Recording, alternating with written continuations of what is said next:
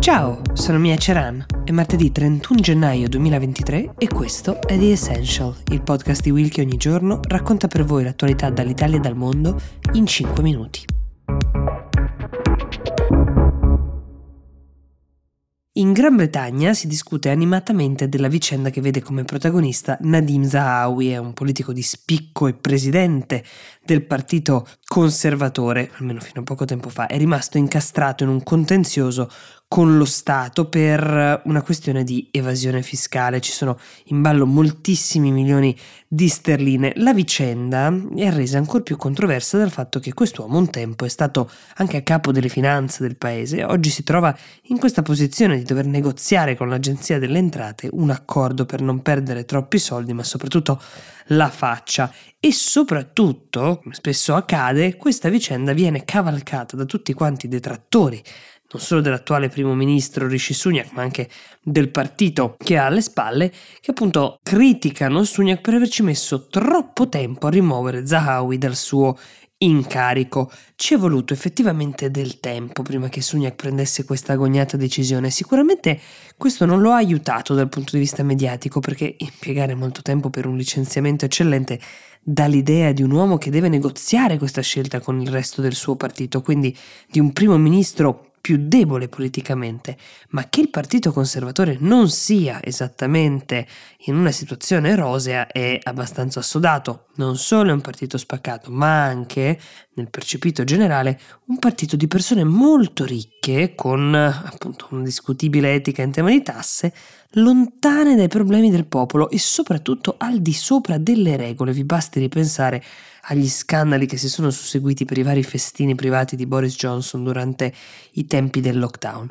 Rishi Sunak sa che questo tipo di polemiche si spostano molto rapidamente dai protagonisti, come Zahawi, a chi invece è al comando, come lui stesso. Anche Boris Johnson continua ad essere in qualche modo fonte di imbarazzo per i conservatori. Recentemente la polemica è nata dal legame dell'ex premier con Richard Sharp. Richard Sharp è stato nominato da Johnson stesso presidente della televisione e della radio pubblica, alla BBC. I due respingono al mittente ogni accusa di aver fatto qualsiasi cosa di sbagliato o di contrario alle regole, ed effettivamente così è, però l'amicizia che lega profondamente i due, che è stata molto ben raccontata dai media britannici, non fa che contribuire a restituire quest'immagine di un partito in cui si elargiscono con facilità ruoli molto importanti di alto profilo per i propri amici. E già che nel Regno Unito ci troviamo, ripartiamo anche da una riflessione che il paese sta facendo. Sono passati 3 anni dall'inizio ufficiale, dall'entrata in vigore dei primi effetti della Brexit. Qual è il primo bilancio? E i cittadini, tornando indietro, voterebbero ancora per lasciare l'Unione Europea? Secondo i sostenitori del Leave, Boris Johnson in testa all'epoca, la Brexit avrebbe finalmente dovuto liberare questo paese da una serie di catene che l'Europa imponeva. Doveva lasciare la sua economia libera di galoppare verso nuovi orizzonti. Qui, i numeri lasciano poco spazio per l'immaginazione. L'economia britannica non sta meglio, la burocrazia invece è aumentata, restando ovviamente l'Unione Europea un partner commerciale molto importante. Il sistema sanitario britannico, come vi ho raccontato diverse volte, è in grandissima crisi. Una delle promesse, ad esempio, di chi sosteneva che restare in Europa costasse troppo era che ogni quattrino che non sarebbe più andato all'Europa sarebbe stato reinvestito nel sistema sanitario nazionale. Anche qui, numeri alla mano, stiamo parlando di una promessa tradita.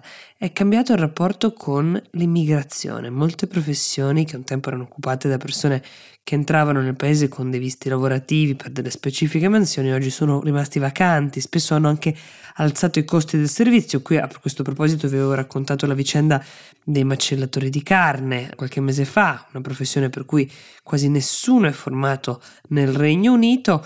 Così come, lo ricordiamo, tutta la merce importata dall'Europa, inclusa la carne, è diventata più cara per gli inglesi, perché la burocrazia e la dogana costa, e non solo in termini di tempo.